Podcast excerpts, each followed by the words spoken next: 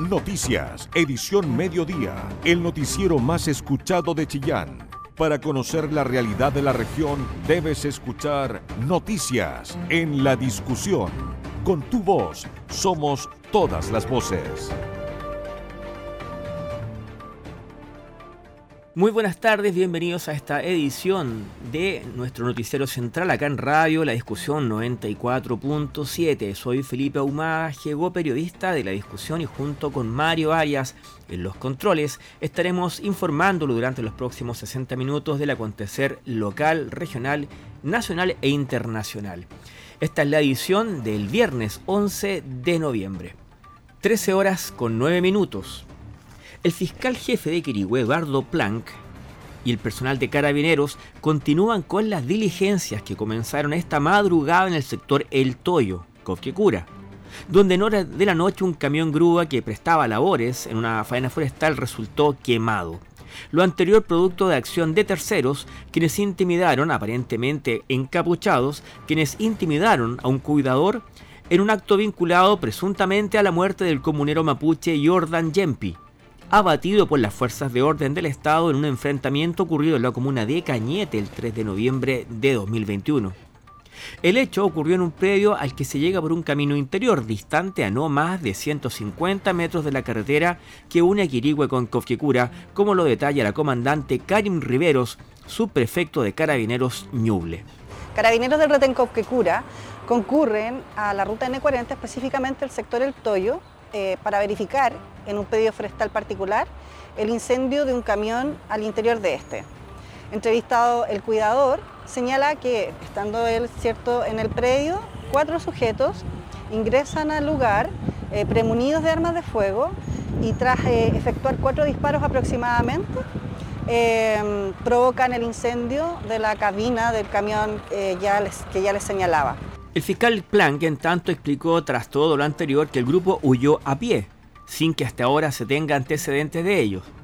El persecutor ordenó en consecuencia los peritajes a las unidades especializadas de carabineros. En horas de la madrugada del día de hoy nos constituimos con personal de OS9 y de la Bocar de Carabineros de Chile en el sector de El Toyo, ubicado en la comuna de Copquecura, lugar en el cual se incendió la cabina de un camión grúa. También se amenaza a un trabajador forestal con eh, armas cortas y largas. Eh, se le obliga a escribir un panfleto. Asimismo, eh, se habrían percutado algunos disparos según la versión de la víctima. Se ordenaron diversas diligencias que estarán a cargo del personal de OS9. Finalmente, el delegado provincial del ITATA, Luis Cisternas, advirtió que no se puede sacar ningún tipo de consecuencias hasta que las investigaciones no arrojen resultados. Y también se está solicitando a la ADOCAR que haga eh, la investigación correspondiente para que entregue el informe y así Fiscalía pueda proceder con la investigación. No podemos adelantar ningún hecho, pero tampoco podemos descartar nada. Eso hay que ser súper concluyente. Eh, cuando tengamos los informes de la ADOCAR y Fiscalía haga la, eh, la orden de investigar, sabremos a qué se refieren y cuál es la motivación. Pero por ahora no podemos hacer ningún hecho concluyente sobre lo que está sucediendo. Posteriormente, un segundo atentado incendiario se registró en la comuna de Tomé, región del Bío pero a solo kilómetros del límite con la región de Ñuble. Esto corresponde a otro hecho de violencia ocurrido en el sector costero de Merquiche, camino que se encuentra en el límite de las dos regiones. Es por esta razón que incluso los mismos eh, trabajadores, según lo explican desde la Asociación de Contratistas Forestales, fueron a la dependencia de la Fiscalía de Quirihue a presentar la denuncia y también se acercaron a carabineros de nuestra región para explicar lo sucedido. Esto eh, si bien ocurrió entonces em, en el límite de Ñuble, será investigado, como ya también fue anunciado, por la Fiscalía y Carabineros de la región del Biobío. Porque tu opinión nos importa. Escuchas noticias en la discusión. 13 horas con 13 minutos. Persiste la criminalización en nuestra región de las personas que cultivan marihuana con fines medicinales. Al menos nueve ñublencinos mantienen causas judiciales por este motivo. En tanto, el Senado rechazó esta semana la despenalización del consumo y del autocultivo, acordando de todas maneras separar el proyecto de ley que se viene ya escribiendo y que va en contra del crimen organizado de esta situación diferente que tiene que ver con el autocultivo del cannabis.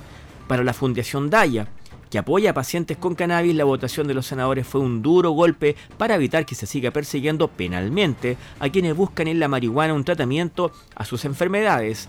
Reportó esta noticia Diego Chacana. El martes se aprobó en la Cámara Alta un proyecto que busca mejorar la persecución del narcotráfico y del crimen organizado. Esta iniciativa contiene una serie de disposiciones destinadas a combatir la delincuencia. Si bien se aprobaron todas las normas en ese sentido, dos indicaciones referidas a la despenalización del cultivo para uso medicinal y personal de la cannabis, que fueron introducidas aparte del proyecto principal, no contaron con los votos necesarios para su aprobación. Esto último generó discusiones, ya que el fin que tenían estas dos indicaciones era la de proteger a las personas que hacen uso medicinal de la cannabis, del endurecimiento y la persecución que impone la iniciativa por el porte de la marihuana. La primera medida, que hacía referencia al autocultivo para uso medicinal, fue rechazada por el Senado con 20 votos en contra y 18 a favor, mientras que la segunda indicación, que despenalizaba el consumo, porte y autocultivo de hasta 500 gramos de marihuana para uso personal, también fue negada con 20 votos a favor y 16 en contra. Uno de los votos en contra a estas medidas fue la del senador UDI de nuestra región,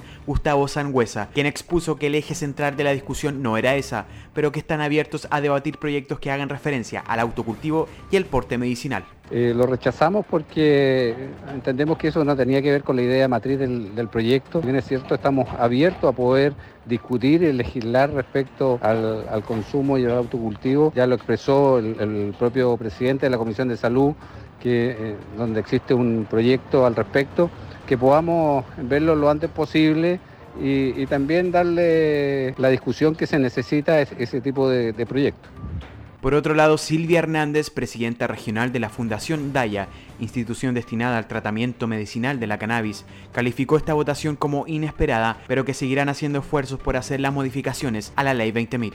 Para nosotros esto fue como eh, no esperado, en realidad, como un balde de agua fría pero eh, igual vamos a seguir en, la lucha, digamos, haciendo más gestiones para poder ir viendo la ley cultivo seguro que, em, que vendría a modificar la ley 20.000 también en cuanto al usuario medicinal. Desde 2015 en nuestra región se instaló el debate por el consumo y autocultivo medicinal a pacientes con enfermedades crónicas. El municipio de Chillán, en ese entonces comandado por Sergio Zarzar, destinó cerca de 35 millones de pesos para un estudio clínico a la cannabis y así poder destinar tratamientos a pacientes de la región. Pero en 2019 se desestimó este proyecto y es por eso que una modificación a la ley como la que se discutió en el Senado podría traer de vuelta la ayuda medicinal a pacientes de la zona. En ese sentido, Silvia Hernández habló con Radio La Discusión acerca acerca de la cantidad de pacientes en la región que usan la marihuana de forma medicinal. Por otro lado, se espera que el municipio de Chillán durante las próximas semanas pueda finalmente costear estos tratamientos. Tenemos alrededor de 3.000 pacientes acá en la región, eh, no es menor la cantidad de pacientes que tenemos, en donde un 30% de esos pacientes cultiva su medicina. El otro, eh, el otro 70% se divide en pacientes que esperan el programa municipal, que hay algo de un 40-30% que está postulando el beneficio y obviamente no todos van a quedar. Dentro de Chillán tenemos 800 pacientes inscritos y de esos 800, 200 van a ser beneficiarios. Actualmente son nueve pacientes de la Fundación Daya en la región que tienen causas abiertas por el uso y plantación de marihuana. Si bien todos son casos en donde el paciente tiene receta y puede cultivar su cannabis para sus tratamientos, el uso de la fuerza y el allanamiento ha sido la constante en cada uno de ellos. Obviamente acá en la zona el tema del tráfico es mucho más duro también, como es una ciudad más chica y una región más chica se visualiza mucho más y también eh, como somos una región netamente agrícola, ¿cierto? con altos sectores rurales, eh, no hay como tantos focos de, tráfico, entonces los que hay y em, criminaliza mucho más al usuario medicinal, o sea, se trata con la misma vara, digamos. En la Comisión de Salud del Senado existe una modificación a la Ley 20.000 que podría de cierta manera proteger al usuario de cannabis medicinal, asegurando que su receta sea tan válida como cualquier fármaco en Chile. Se espera que con el transcurso de la semana se pueda nuevamente debatir el tema del uso de la marihuana como tratamiento medicinal. Información veraz, con periodistas de verdad, noticias en la discusión. 13 horas 18 minutos. El Consejo Municipal aprobó 400 millones de pesos para la instalación de la techumbre del patio 5 de abril del mercado municipal. Se espera que los trabajos arranquen ya el próximo año. De esto nos habla Jorge Hernán Quijada. El concejal de la Municipalidad de Chillán, Joseph Cariaga, valoró lo que fue la última sesión de consejo en la cual se aprobó los recursos para de esta manera comenzar con la techumbre del patio calle 5 de abril y que luego dará paso en una segunda etapa lo que será la techumbre del patio calle Isabel Riquelme. La inversión en un primer término llega a los 435 millones de pesos y la duración de los trabajos se estima entre 6 y 7 meses. Escuchemos al concejal Joseph Cariaga. En, este tiempo se está dando curso al proceso licitatorio que vendría a mejorar y a remodelar gran parte de lo que es el mercado municipal de Chillán. Hay dos proyectos que están en carpeta. Primero, este es el del patio 5 de abril, que lo conocíamos actualmente como un estacionamiento, pero luego vamos a dar paso a una remodelación completa, con techumbre, con tragaluz, con varias, con, varias mejoras, con instalación de sector de módulos en ese sector que eh, acogerían a las personas que están en el patio, en la actualidad, en el patio Isabel Riquelme. Vamos a partir por primero por 5 de abril. En el, tema 5 de abril, este proceso de construcción y de remodelación completa se va a iniciar aproximadamente la segunda o tercera semana de enero del próximo año. Ya va a, va a tener un costo de 435 millones de pesos, los cuales 135 ya se entregaron vía una modificación presupuestaria eh, por parte del Honorable Consejo la semana pasada. ¿Ya? Y el plazo de construcción de esta, de esta remodelación es de 6 a 7 meses aproximadamente. Luego de ello, ya terminado el primer semestre del 2023, se, se, daría paso a la remodelación completa de lo que es el patio Isabel Riquelme, que también tendría un costo aproximadamente similar y, que, y que vendría haber, a haber mejoras principalmente en la estructura, en los, puestos, en los módulos, que, en los módulos de atención y vendría un reordenamiento general dentro del, del, patio Isabel Riquelme. Por mientras, todo eso mientras ocurre, y estaría, ya estaría en funcionamiento el patio 5 de abril, que, que albergaría principalmente a las personas que en la actualidad están en Isabel Riquelme y que mientras, mientras tanto se, se modifica y se hacen estas modificaciones estructurales dentro del patio Isabel Riquelme, podrían funcionar en ese lugar. Eh, el plazo también de remodelación de esta, de esta, de esta, de esta principal plaza de nuestro mercado es de aproximadamente unos siete meses también y tendría un costo aproximadamente similar al que ya les, ya les había contado. Pero eh, con eso quiero decir que ya estos dos importantes entre, importantes polos de, nuestro mercado.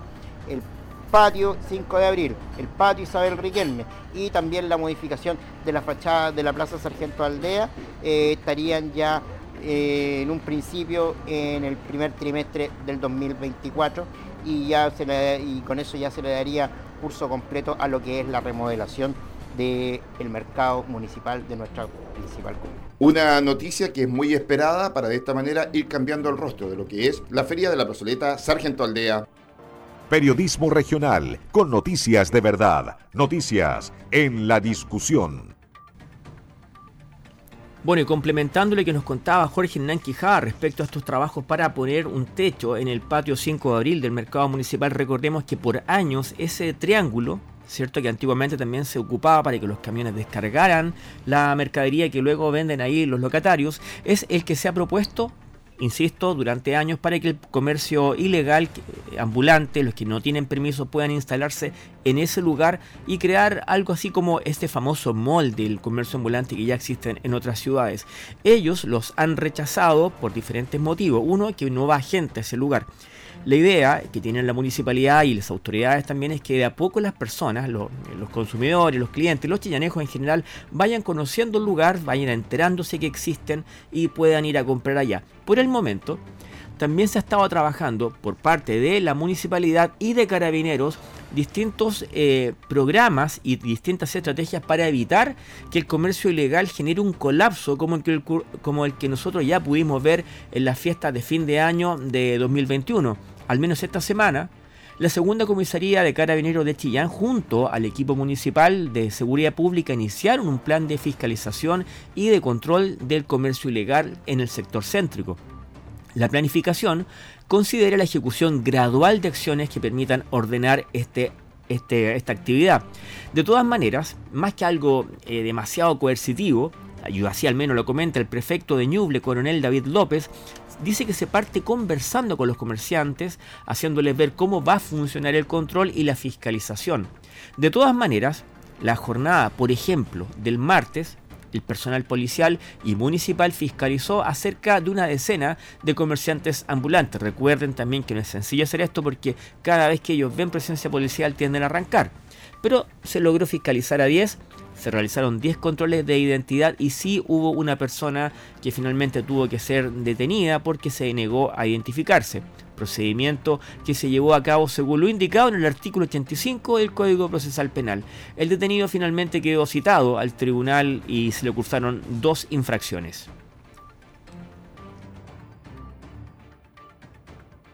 Con tu voz somos todas las voces, noticias en la discusión el medio informativo más importante de la región de Ñuble.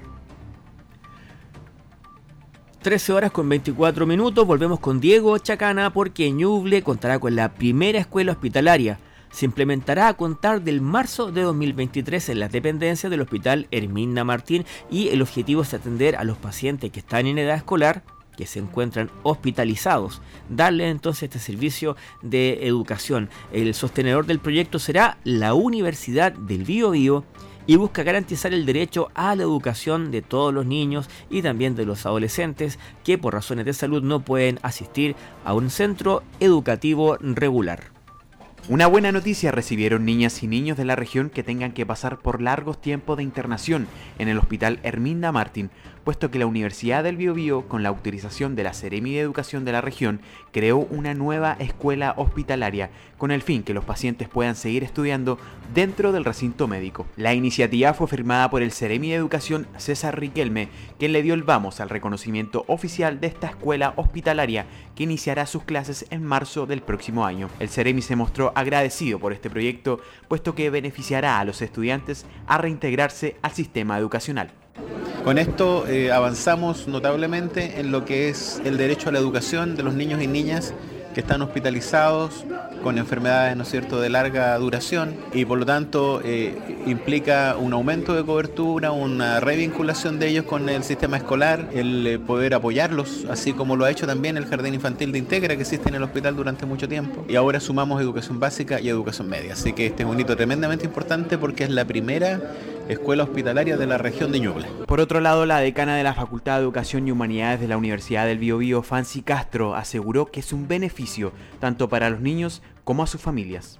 Porque es un proyecto que va a beneficiar a niños, niñas y jóvenes de nuestra región, a las familias y por supuesto eh, es la oportunidad que tenemos de eh, entregar un servicio de buena calidad a las personas que más sufren, como se ha dicho, porque son justamente un grupo de personas que están en, situación de hospitalización, en cualquiera de sus modalidades, pero en situación de hospitalización, que nos hace ver que efectivamente ese espacio no estaba cubierto. La iniciativa tiene como fin que los niños y niñas puedan seguir estudiando, ya que esta escuela hospitalaria tendrá subvención directa por parte del Ministerio de Educación todos los puntos de vista, con todas las voces, en el medio más confiable de la región de Ñuble, la discusión.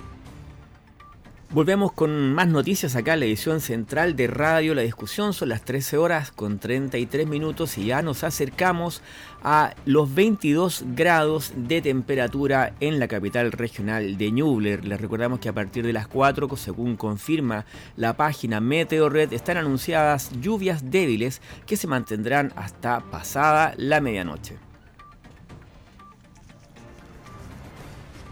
Bomberos de Chillán y Esvío reactivaron la campaña para ir en beneficio de los voluntarios a través de la boleta del servicio. Los propios usuarios tendrán la oportunidad de autorizar o no este aporte que se va a sumar a la cuenta del agua. Jorge Hernán Quijada.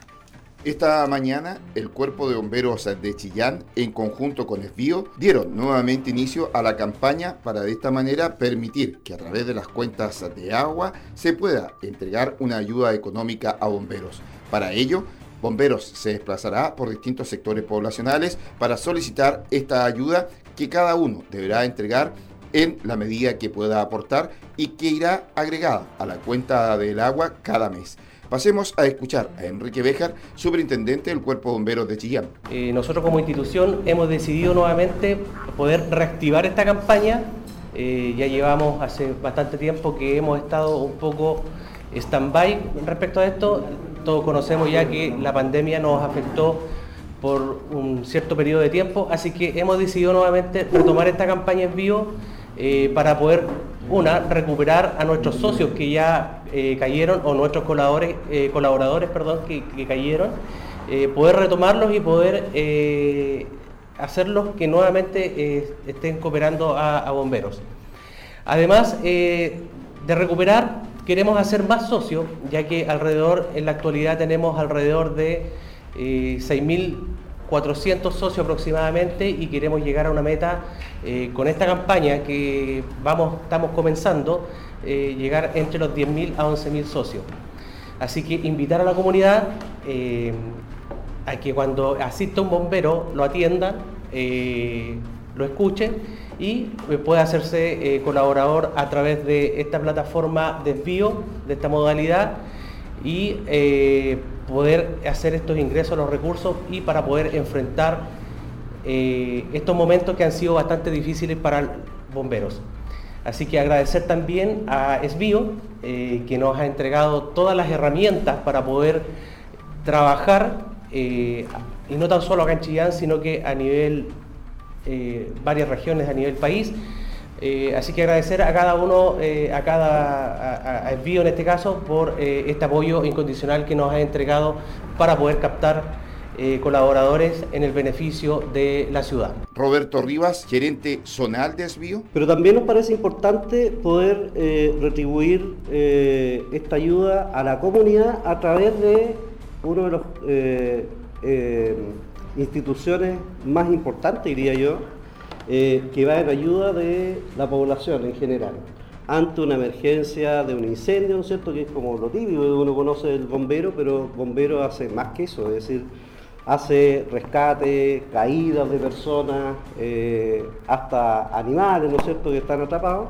Entonces pensamos dentro de, cómo poder llegar más, más directamente a la comunidad es hacer un convenio con bomberos, que está firmado hace cuatro o cinco años atrás, ¿no es cierto? Eh, se hizo un lanzamiento en aquella oportunidad, hoy estamos aprovechando hacer un nuevo lanzamiento post eh, pandemia, que por los motivos que todos conocemos, no se pudo hacer eh, visita a terreno, pero consiste principalmente en que eh, Esbio, dentro de su, de su quehacer diario, tiene, cuenta con la plataforma ¿no es cierto? de lectura, de, eh, facturación, de entrega de boletas, y nosotros ponemos a disposición de bomberos eh, toda esta infraestructura para que ellos puedan eh, a través de cada uno de nuestros clientes o las personas que hacen uso del agua de cada vivienda pueda aportar cierta cantidad de dinero que va en beneficio de la institución de bomberos, en este caso bomberos de Chillán. En la oportunidad, el vice superintendente Héctor Muñoz Weiser señaló que están en campaña de recolectar agua, barras de cereal, bebidas energizantes para de esta manera combatir lo que serán los incendios forestales. Estamos tremendamente preocupados por las informaciones que han llegado a nivel de CONAF y gubernamentales en relación a un tema muy complejo que viene por efecto climático. Eh, se supone que vamos a tener temperaturas sobre los 40 grados, vientos, el viento raco que viene de cordillera, y eso nos obliga a nosotros a tomar con bastante anticipación eh, todo lo, que sea precaución y provisión de los medios necesarios para poder eh, sostener estas emergencias. ¿Y de qué se trata? Obviamente los voluntarios cuando están trabajo bajo una temperatura muy alta, además agravado por la cantidad de calor que generan los mismos incendios, ¿cierto? Hay un problema de deshidratación muy alta y muy rápida. Así que por lo tanto para nosotros es tremendamente importante la ayuda de la comunidad, tal como lo expresaba el superintendente, ¿cierto? En el sentido de que nos puedan hacer un aporte en los distintos cuarteles de agua a las empresas en forma particular. Vamos a comunicarnos con todas las empresas necesarias para que nos hagan los aportes de agua, agua también que es eh, isotónica, para poder hidratar más rápidamente a los voluntarios, porque después de cuatro horas permanentes de estar al sol y con tremendo calor, hay una deshidratación y que nos pone en riesgo la salud de nuestros voluntarios. Así que por lo tanto, damos por eh, iniciado, ya habíamos conversado con el superintendente, habíamos mostrado algunos videos que habían bajado de la Junta Nacional, ¿cierto?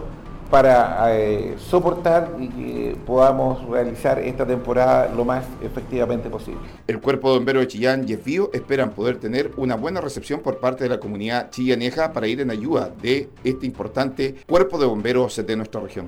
Porque tu opinión nos importa. Escuchas noticias en la discusión. Nos cambiamos ahora al frente político porque la diputada Sara Concha renunció a la bancada de Renovación Nacional tras acusar una mala negociación del partido durante la elección de la mesa de la Cámara. Anunció que se mantendrá como independiente. Isabel Charlín. La elección de la nueva mesa de la Cámara de Diputadas y Diputados no solo se transformó en su momento en un dolor de cabeza para el oficialismo, que debió bajar a su carta acordada a Carol Cariola del PC y levantar a última hora la opción de consenso encarnada en el liberal Vlado Mirosevic. También en la oposición, el proceso eleccionario dejó varias heridas, principalmente por el incumplimiento de algunos parlamentarios del pacto de emergencia establecido entre Chile Vamos, el PDG y algunos diputados de la DC, que de haberse cumplido habría significado que la presidencia recayera en uno de sus filas. Como consecuencia de esta descoordinación política al interior de la oposición, la diputada por Ñuble, Sara Concha, anunció su renuncia a la bancada de Renovación Nacional, en la cual participaba como independiente luego que antes de asumir renunciara a la bancada del Partido Republicano. Lamento profundamente tener que haber tomado la decisión de renunciar a la bancada de Renovación Nacional, bancada que por cierto me acogió muy bien, pero no se han estado haciendo las cosas como corresponden y en verdad eh, han pasado situaciones en las cuales eh, no voy a ser parte y en verdad el orgullo, la soberbia, el amor al poder, algunos los cegó cuando en verdad nosotros advertimos que un pacto con el partido de la gente no nos garantizaba ganar la presidencia de la Cámara, no nos quisieron escuchar, las malas negociaciones de renovación nacional provocaron una derrota que hoy día tiene uno de los voceros de la prueba presidiendo la testera, la Cámara de Diputados, y eso eh, son cosas que nosotros advertimos que iban a pasar y no nos escucharon. La diputada Concha denunció además que ha sido objeto de críticas por su postura frente a la votación ocurrida en la Cámara. Como diputada de la República y en este caso también mujer, una mujer de fe, eh, creyente, no voy a ser parte de cosas como las que han estado pasando y jamás voy a transar lo que son mis principios, aunque eso signifique que me ataquen, que me critiquen de una manera incluso injusta eh, como lo han hecho hasta ahora. Estoy convencida que son los ciudadanos los que se harán cargo de poner las notas y reprobar a quienes deben hacerse a un lado porque en verdad ensucian la democracia. Sara Concha sostuvo que continuará trabajando desde su independencia. Que quiero eh, en realidad eh, transmitir es que voy a seguir actuando de una manera eh, transparente, que voy a aportar a este país con lo que la ciudadanía realmente necesita desde la Cámara de Diputados. Y bueno, voy a permanecer en mi independencia, vamos a seguir todos los, pasos administrativos que corresponden dentro del trabajo desde la Cámara. Así que espero poder seguir haciendo el trabajo que la gente eh, para lo que la gente en verdad no eligió. Cabe recordar que la diputada Sara Concha fue elegida en el pacto electoral de republicanos y el Partido Conservador Cristiano. Ella militaba en este último, sin embargo, tras los resultados de las parlamentarias, la colectividad fue disuelta por no alcanzar con el mínimo requerido de votos. Periodismo regional, con noticias de verdad, noticias en la discusión. Siguiendo en el mismo flanco, Amarillos por Chile comenzará a partir de este lunes la búsqueda de 500 firmas en la región para convertirse en partido. La vocera anunció que comenzarán por instalar puestos en el Paseo Arauco. Escuchamos a Jorge Hernán Quijada. Y el movimiento Amarillos por Chile espera de esta manera, a partir del lunes, poder reunir 500 firmas en la región de Ñuble para así sumar a nivel nacional cerca de 20.000 y conformarse como partido. Durante esta instancia, hoy nos visitó la tesorera de este movimiento a nivel nacional, Gabriela Ritur. Pero en la oportunidad, escuchemos en primer término a Reinaldo Figueroa, quien es dirigente a nivel local. En momentos de una notoria crisis del sistema de partidos políticos, el movimiento Amarillos por Chile ha iniciado desde hace ya algunas semanas una campaña para inscribir el movimiento como partido político. Se trata de una campaña para captar adherentes, inscripción que se puede hacer con clave única a través de la página web del Movimiento Amarillos por Chile, propiamente tal, y también usando el mismo mecanismo de la clave única en la página del CERVEL, ahí donde está el link de trámite. Es eh, una acción que no demora más de minuto y medio. Lo que hacemos nosotros como Amarillos por Chile es dar expresión a la buena idea de cientos y de miles de ciudadanos eh, locales y también a nivel nacional, una buena idea que fue dar expresión, constituir una fuerza política de centro, moderado, serio, capaz de articular, de impulsar los grandes acuerdos que el país necesita para impulsar el crecimiento del país, la seguridad y el orden que está necesario para el desarrollo de todas las actividades de la familia, del trabajador, de los estudiantes. Lo que persigue Amarillo por Chile en definitiva es alcanzar el desarrollo, mejor nivel de desarrollo para el país. Gabriela Rutur, tesorera del movimiento a nivel nacional. Estamos entonces, eh, porque actualmente podemos tener voz, pero no tenemos votos. Y la política se hace en el Congreso. Entonces nosotros estamos postulando por un nuevo partido, que es, una, es, un partido mm. democrático reformista, ¿ya? Y eh, no estamos ni por las derechas ni por las izquierdas, estamos por los acuerdos, acuerdistas. Chile es necesario, está demasiado dividido.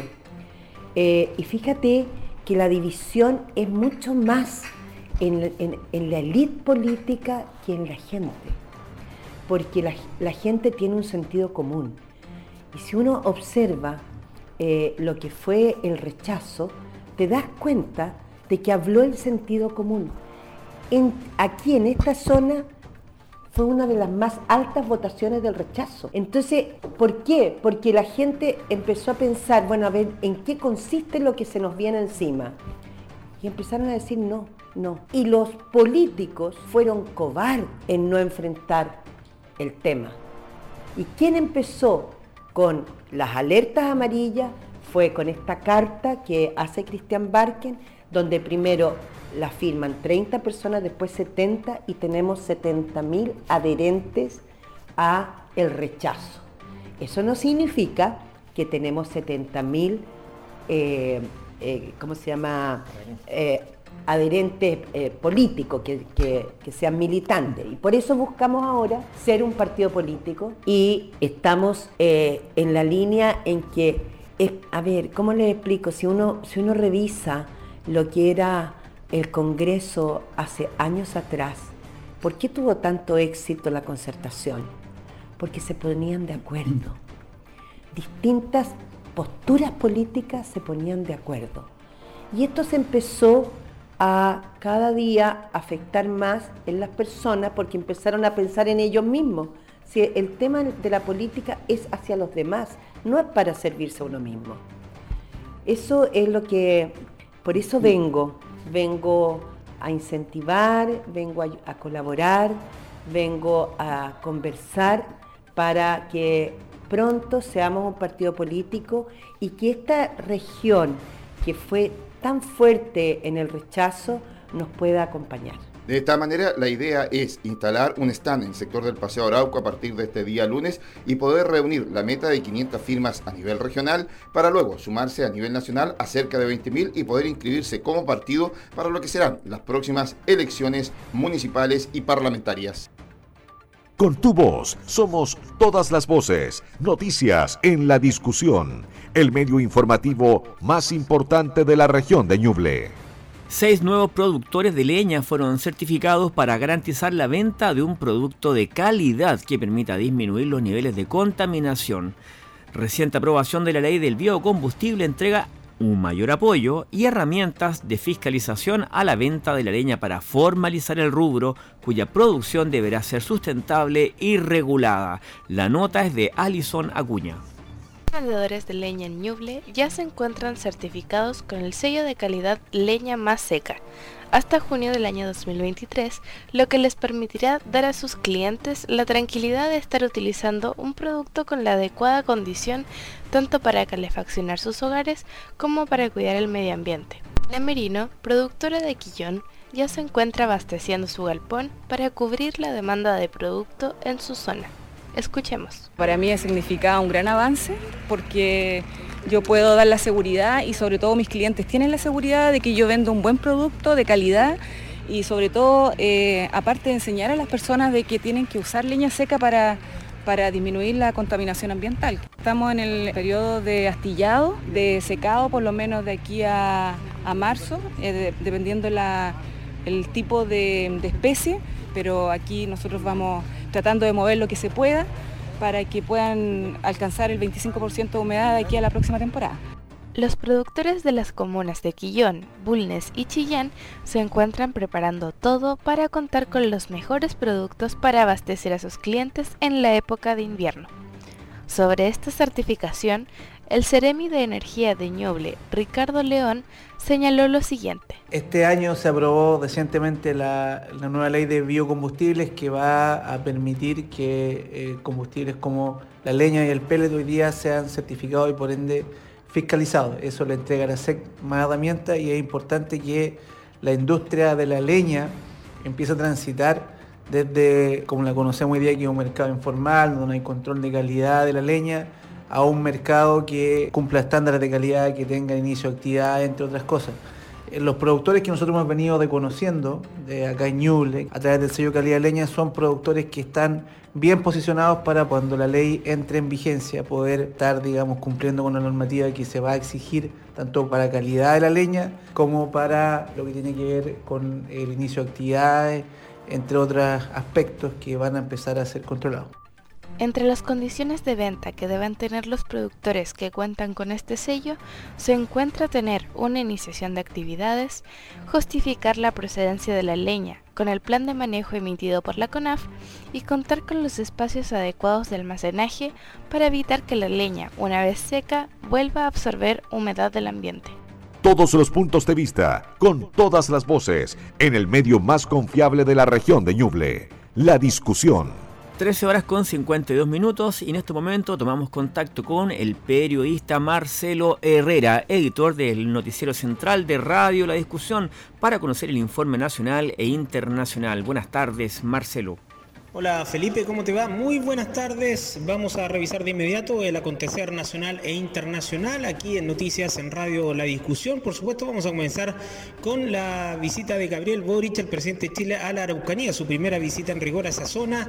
Y bueno, culminó durante esta jornada esta primera gira de la región de la Araucanía con una reunión con las víctimas de la violencia rural, en un día también marcado por múltiples ataques incendiarios que se registraron a lo largo de la zona. Al cierre de, una, de esta cargada agenda de actividades ¿verdad? y reuniones, el mandatario sostuvo un encuentro con representantes de la organización Primero las Víctimas en Angol, quienes le manifestaron la necesidad de vivir tranquilos y en paz en uno de los puntos más críticos de la región de la Araucanía y en la provincia de Mayeco. El eh, presidente quedó conmovido con nuestras historias porque es distinto escucharnos desde Santiago que en persona, señaló después del encuentro Lisette Ovalle, hija del agricultor Joel Ovalle, asesinado en un ataque en enero pasado. Desde la madrugada, diversos Ataques perpetrados por desconocidos afectaron carreteras y predios forestales, registrándose la quema de camiones y máquinas en Galvarino, Cañete y otras comunas. En este contexto, el discurso de Boric tuvo como ejes principales la mejora en la calidad de vida de los habitantes de la Araucanía, tanto con políticas sociales y económicas que impulsen eh, la región como garantizar la seguridad. Respecto a este último punto, el mandatario señaló que la ley antiterrorista, instrumento utilizado en múltiples ocasiones para perseguir delitos vinculados al conflicto, no es una herramienta jurídica adecuada. En la región ha habido actos de carácter terrorista, pero el problema es que la presión inmediata es aplicar la ley antiterrorista que ha traído pésimos resultados para las víctimas y para el Estado, apuntó el eh, presidente Gabriel Boric entonces en este, mm, en este, tras este encuentro con las víctimas ¿verdad? de la violencia rural o el terrorismo allá en la zona de la Araucanía que marcó uno de los hitos de su primera visita a esta región del país. Bueno, sigamos en el ámbito nacional. Los efectos de la pandemia del COVID-19 siguen latentes en la educación chilena, pues del 2021 al 2022, fíjense bien, más de 50.000 alumnos abandonaron el sistema escolar, según cifras del Ministerio de Educación. Según informó el ministro Marco Antonio Ávila, en un encuentro con más de medio centenar de organizaciones de sociedades civiles ligadas a la materia, se registran más de 50.000 estudiantes desvinculados entre 2021 y 2022 en todos los niveles y modalidades. El Centro de Estudios del Ministerio de Educación detectó que 50.529 estudiantes que estaban matriculados en 2021 no aparecieron como tal este año, número que es 24% mayor respecto del año 2019, antes de que se desatara la crisis a causa de la pandemia. La entidad calculó a modo de contexto que 227.000 alumnos de entre 5 y 24 años estaban fuera del sistema luego de abandonarlo entre 2004 y 2021 o incluso que nunca ingresaron en ese periodo. Una, mm, una realidad preocupante que ya mm, ha llevado a la política, a las autoridades de educación a presentar en los próximos días un plan para promover la asistencia, la revinculación y la continuidad de trayectorias educativas con acciones para enfrentar esta preocupante desvinculación escolar. Bueno, vamos a revisar qué está pasando en el mundo. La noticia eje se ha centrado en eh, esta retirada por parte del ejército ruso desde el norte de la anexionada región ucraniana de Gerson. Esto fue confirmado hoy día incluso por el vocero del Ministerio de Defensa Rusia, Igor Konachnikov. Em, dijo hoy a las 5 de la mañana en el frente de Gerson concluyó el traslado de las unidades rusas a la margen izquierda del río Dnieper, dijo el general ruso en eh, su parte diario. Konachenkov precisó también que ni una sola pieza militar ha sido abandonada en la margen derecho del río que divide la región y baña la homónima capital regional. Bueno, pero mm, esta versión de la retirada rusa también es vista con recelo por parte de las autoridades ucranianas. Em, el motivo es la incapacidad de las tropas rusas de garantizar la defensa de este territorio anexionado hace más de un mes y medio ante la superioridad numérica del enemigo. El presidente de Ucrania, Vladimir Zelensky, ha manifestado que puede estar en presencia de una emboscada rusa para dar la impresión de que se retiraron, pero que al momento de, volver las fuerzas ucranianas podrían los soldados rusos entrar en acción. Las autoridades ucranianas eh, como les digo, han reaccionado con escepticismo en la noticia, aduciendo que el repliegue podría ser en realidad una emboscada, mientras medios internacionales apuntaron que la batalla por el control de la ciudad de Gerson aún no ha terminado. Bueno, son las informaciones nacionales e internacionales que hemos querido compartir a esta hora con ustedes aquí en eh, Noticias en Radio La Discusión. Que tengan un muy buen fin de semana. Buenas tardes. Y cuando son las 13 horas con 59 minutos, nos queda despedirnos, agradecer a todos quienes nos han acompañado durante este día, durante la semana, escuchando las noticias más importantes de su ciudad, las noticias más importantes de su región. El lunes volveremos con estas ediciones, mucho más que contar, un fin de semana que se viene lleno de actividades y noticias. Noticias, edición mediodía, el noticiero más escuchado de Chillán, periodismo regional con noticias de verdad, en la discusión, con tu voz, somos todas las voces.